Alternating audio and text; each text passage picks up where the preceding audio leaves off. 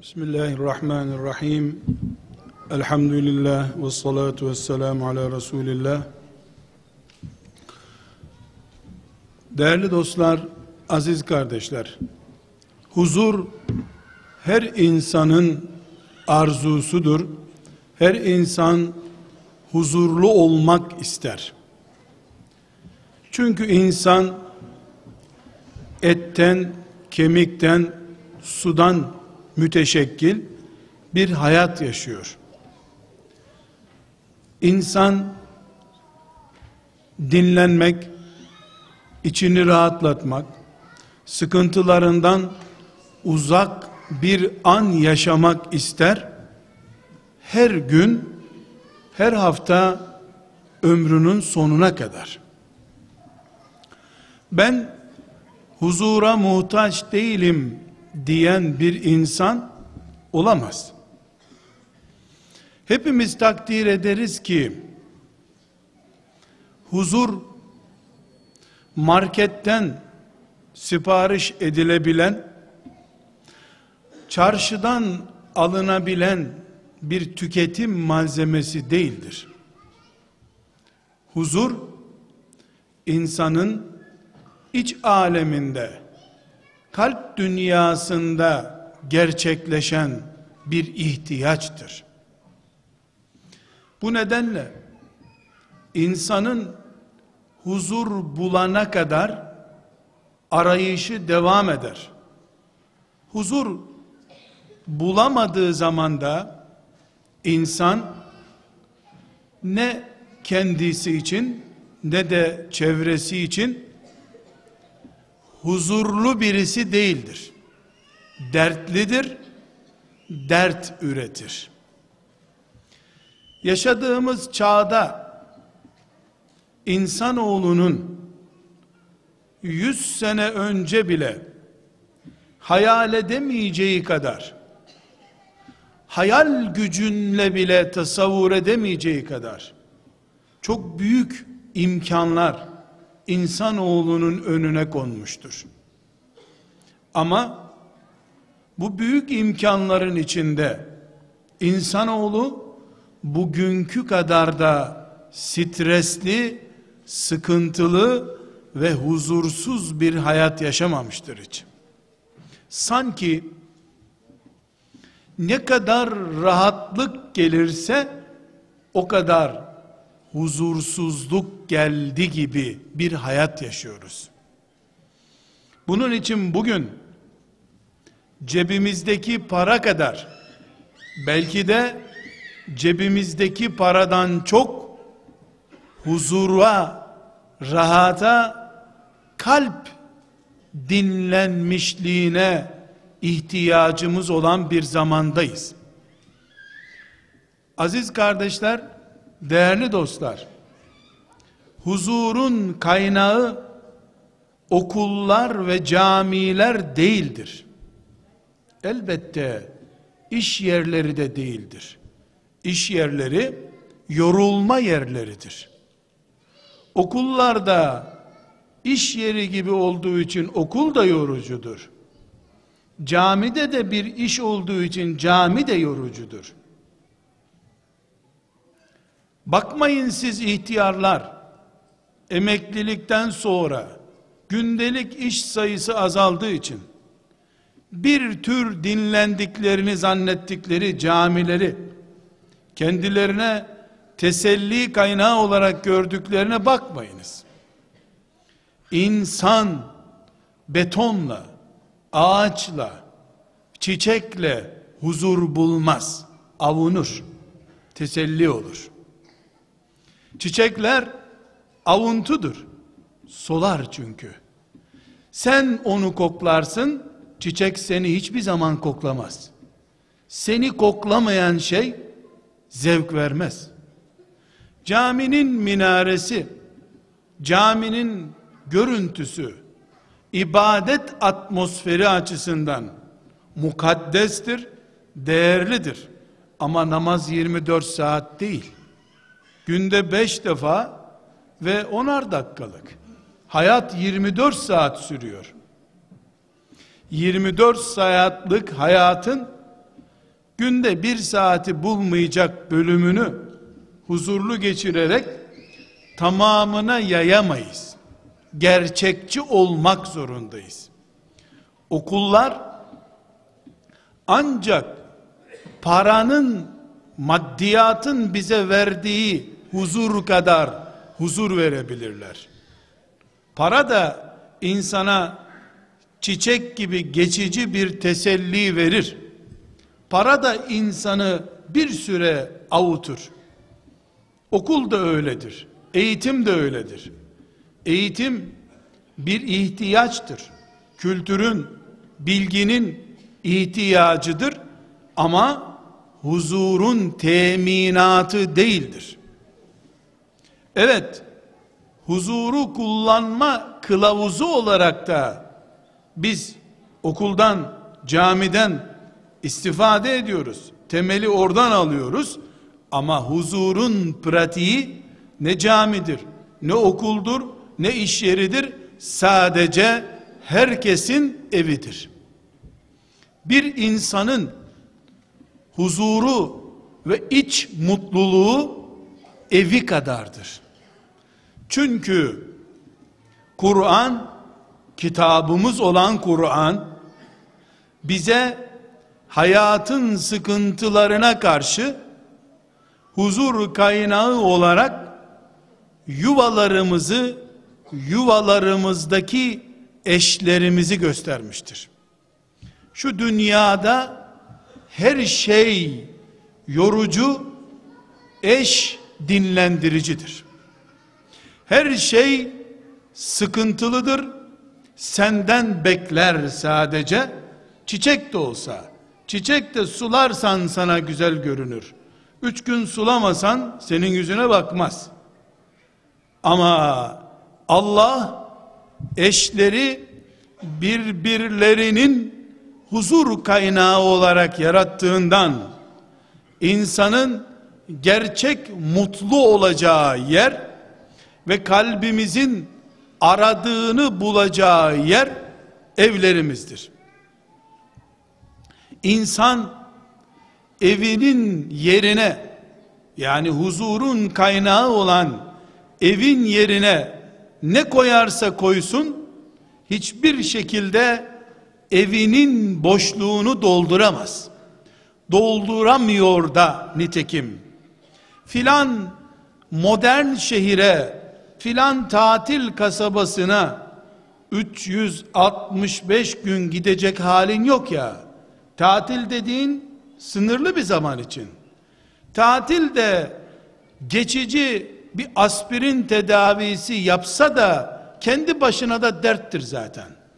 İnsanın Kur'an'ın gösterdiği, kitabımız Kur'an'ın önümüze koyduğu huzur reçetesi ve huzur kaynağı yuvalarıdır kardeşler.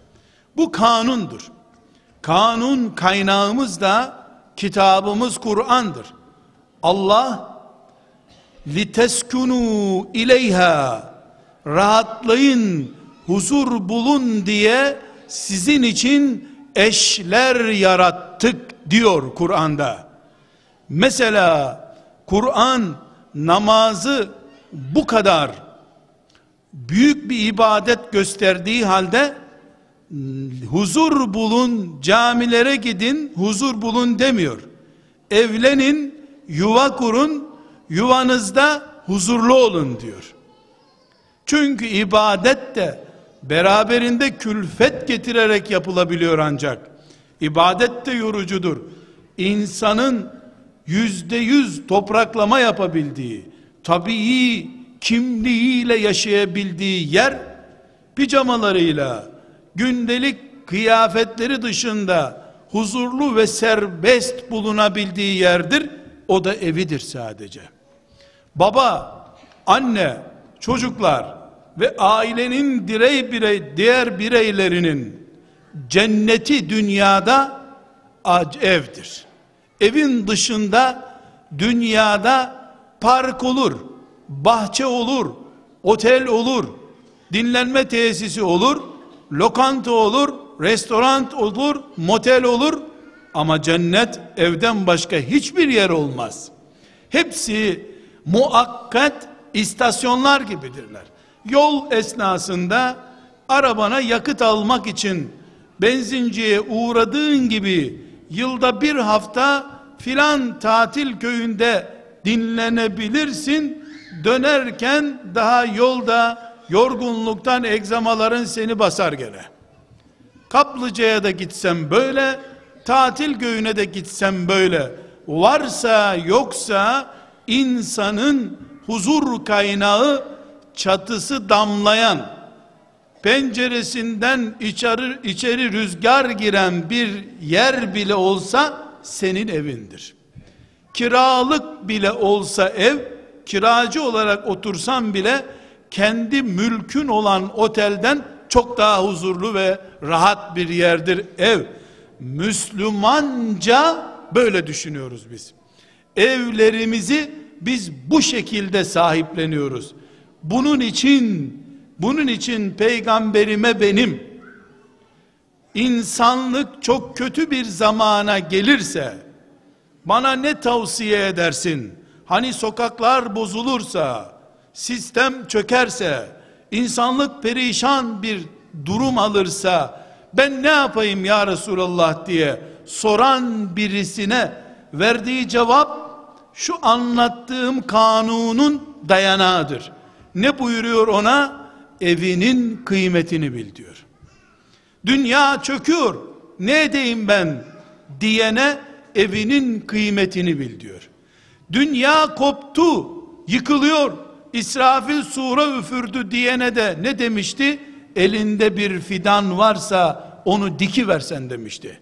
Yıkılan dünyada fidan dikmek hangi mesajı veriyorsa Müslümana, hangi umut yüküyle bu okyanusta yelken açmayı sana tavsiye ediyorsa, aynı şekilde Müslüman sokaklar bir çare kalırsam ben, çarşılara hakim olamazsam, ne edeyim ya Resulallah diye soran birisine, kurtuluş, huzur ve rahatlık kaynağı olarak evinin kıymetini bil diyor.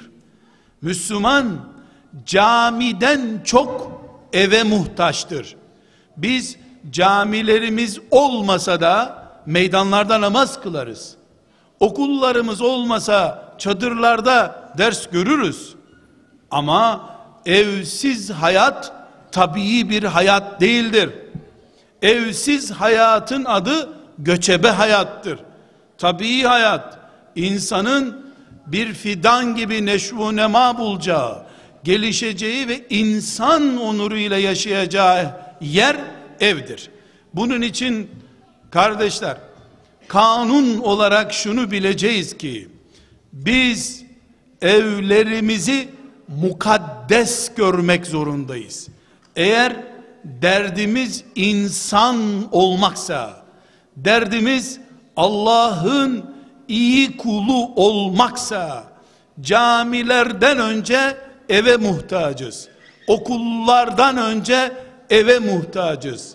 Çünkü okullar toplum için ihtiyaç duyulan yerlerdir ve insana belli bir yaşa kadar hizmet veren yerlerdir.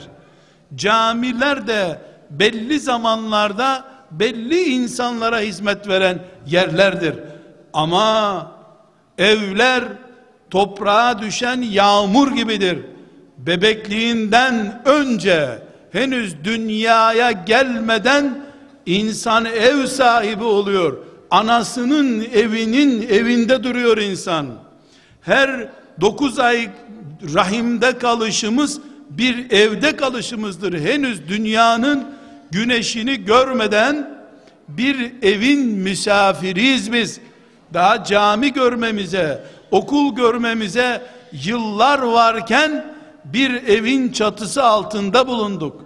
Bunun için biz evlerimizi insan olmanın, Müslüman olmanın olmazsa eğer olmaz şartlarından görmek zorundayız. Ama evin taşlarını, balkonunu, mutfağını kastetmiyorum. evdekilerin oluşturduğu yapıyı kastediyorum. Anneyi, babayı, kocayı ve kadını kastediyorum.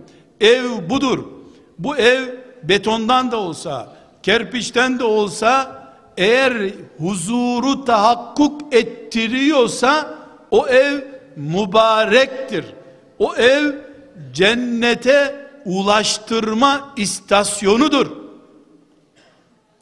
Aksi takdirde biz evin orijinal yapısı olan kadını, erkeği ve çocukları çıkarıp da esasen evden olmayan mobilyayı ve insana hizmet adıyla üretilmiş olan ama insanın başına dertten başka bir şey getirmeyen gösterişi ev diye algılarsak o zaman huzur kaynağımız olduğu halde evler borç kaynağımız haline dönüşür.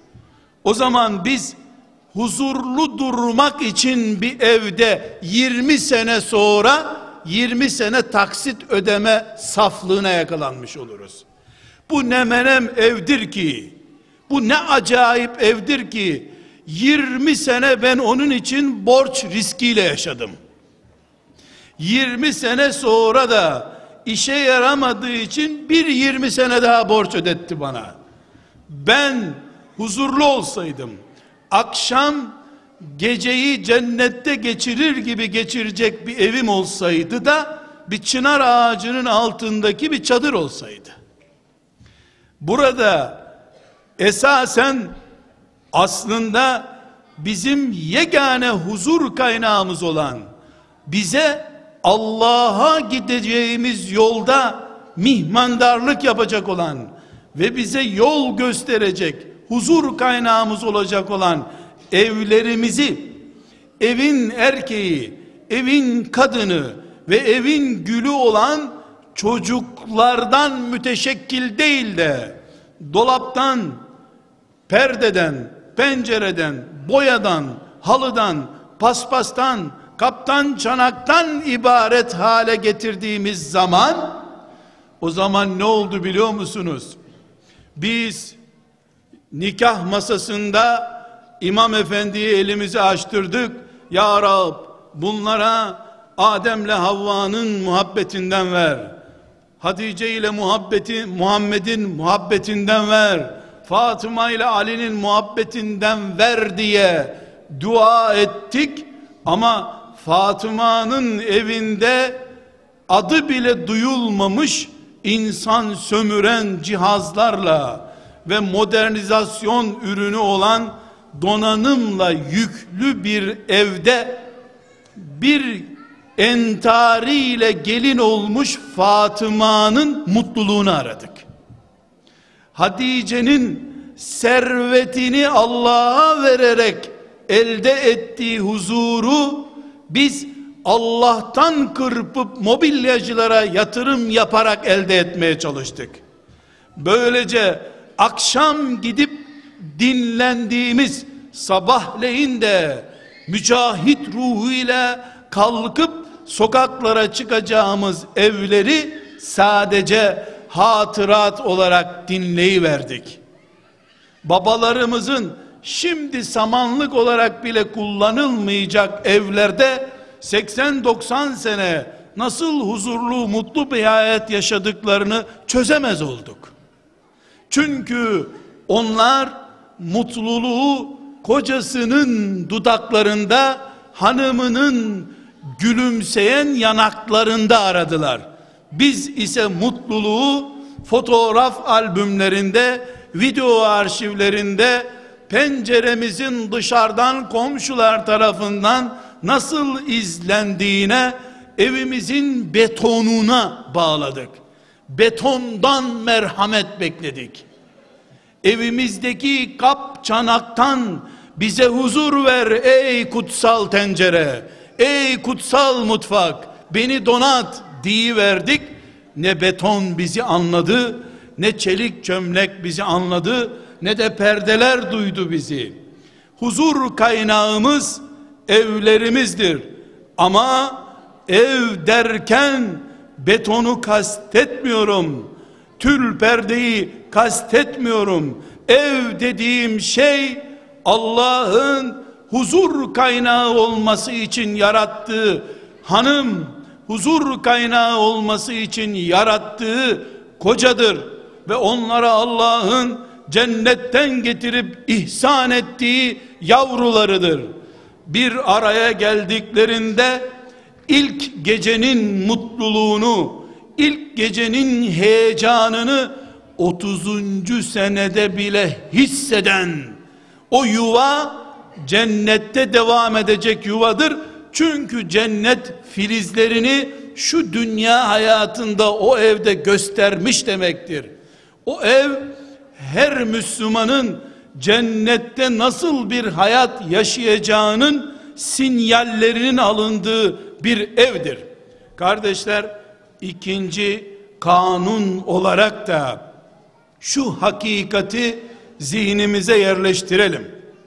Nasıl Allah bizim için huzur ve bereket kaynağı olarak evlerimizi yani e, o evdeki temel kişileri bize Kur'an'ında örnek göstererek sizin için huzur böyledir dediyse yani Allah bize huzur olarak evi gösterdiyse herkes şunu bilmelidir ki insanı huzursuz etmek için çırpınıp duran şeytanın da insanı cehenneme yuvarlamak için en büyük yatırımı ev üzerindedir.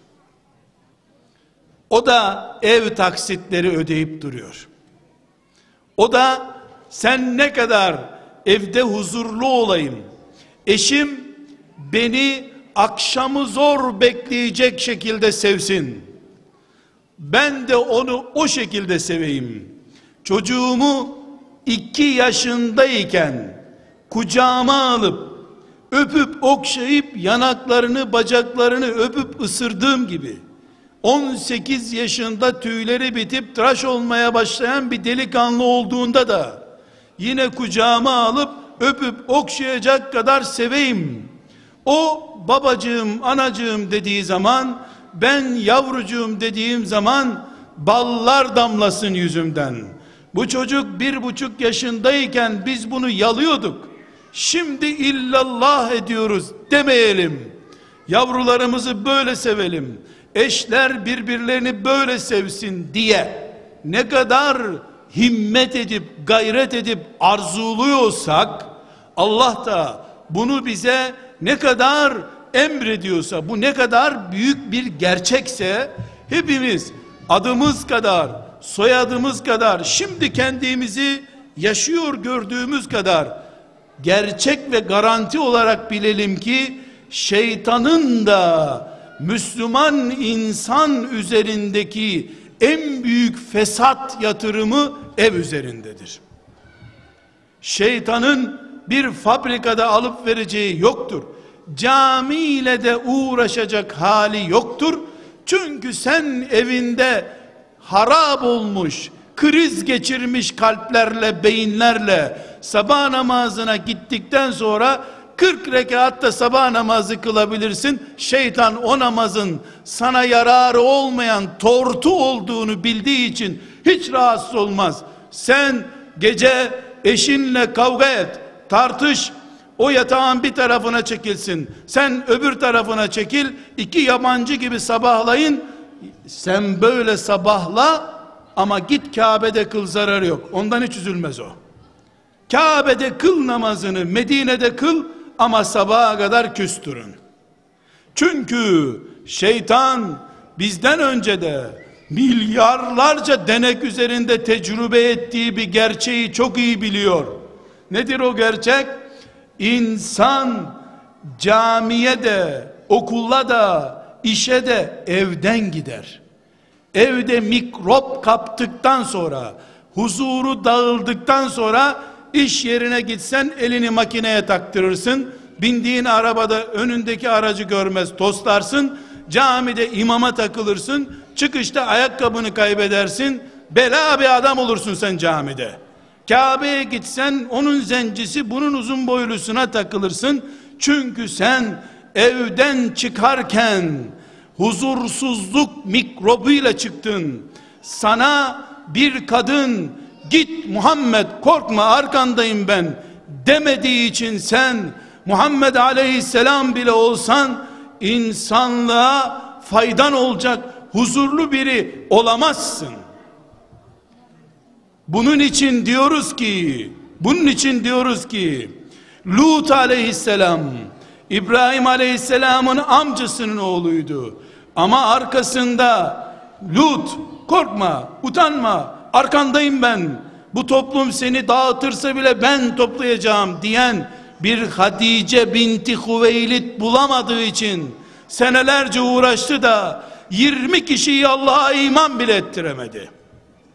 Ama Muhammed aleyhisselam dağdan indiğinde ürktü, titredi. Ne oluyor bana dedi. Allah bana ağır bir yük verdi. Ne yapacağım dedi. Daha önce dul kalmış bir kadın olduğu halde hanımı karşısına dikildi. Muhammed ben buradayım çekinme çık yoluna devam et dedi. O bir kadının desteği şimdi milyarlarca Allah'a iman eden muvahhid mümin insan oldu. Evdeki huzur peygamber de olsan muhtaç olduğun aşındır.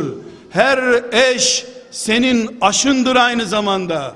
Bunun için daha sonra o korkma Muhammed arkandayım ben diyen hanımından 20 sene sonra öbür hanımlarından birisi ikisi onu üzdüğünde morali kırıldı mescidine gitti yarı bitkin vaziyette günlerce mescidinde kaldı. Çünkü evine gidince evinde huzuru yoktu. Gökler bile buna mahzun oldular da ey peygamber niye böyle kendini kahrediyorsun sen? Allah seni destekliyor diye Tahrim suresi indi Allah'ın Kur'an'ında. Neden? Çünkü değil Anadolu'da bir çiftçi filan şehirde bir esnaf sen Medine'de Muhammed aleyhisselam bile olsan sen Cebrail'le oturup kalkan biri bile olsan huzur kaynağın evindir. Evi olmayandan peygamber bile zor olur. Olsa da muvaffak olamıyor. Bu nedenle biz iki şeyi perçinliyoruz. Bir, huzurumuz evlerimizdir.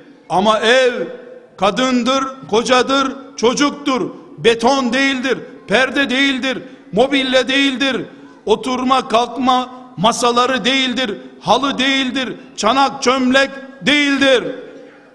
Ev kadın demektir, erkek demektir.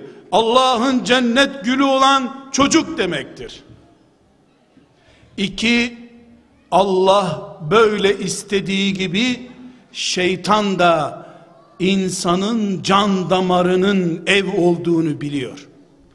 Bunun için şeytan beceriyor ya kocasından ya hanımından ya da çocuklarından ya da hanımının yan kollarından kocasının yan kollarından birisiyle muhakkak her eve bir çengel atıyor şeytan.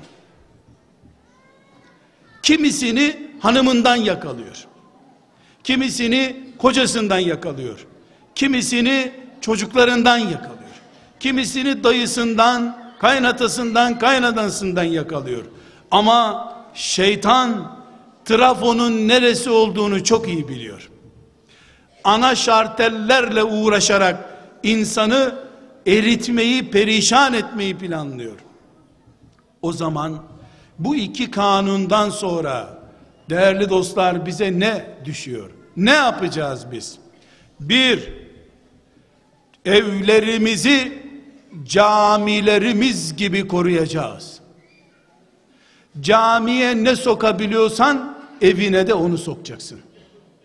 Camiye televizyon soktuğun kadar evine de televizyon sok. Caminin perdesine yatırım yaptığın kadar evinin de mobilyasına perdesine yatırım yap. Camide abdesti durduğun gibi evde de abdesti tut. Camiye sağ ayakla girdiğin gibi evine de sağ ayakla gir.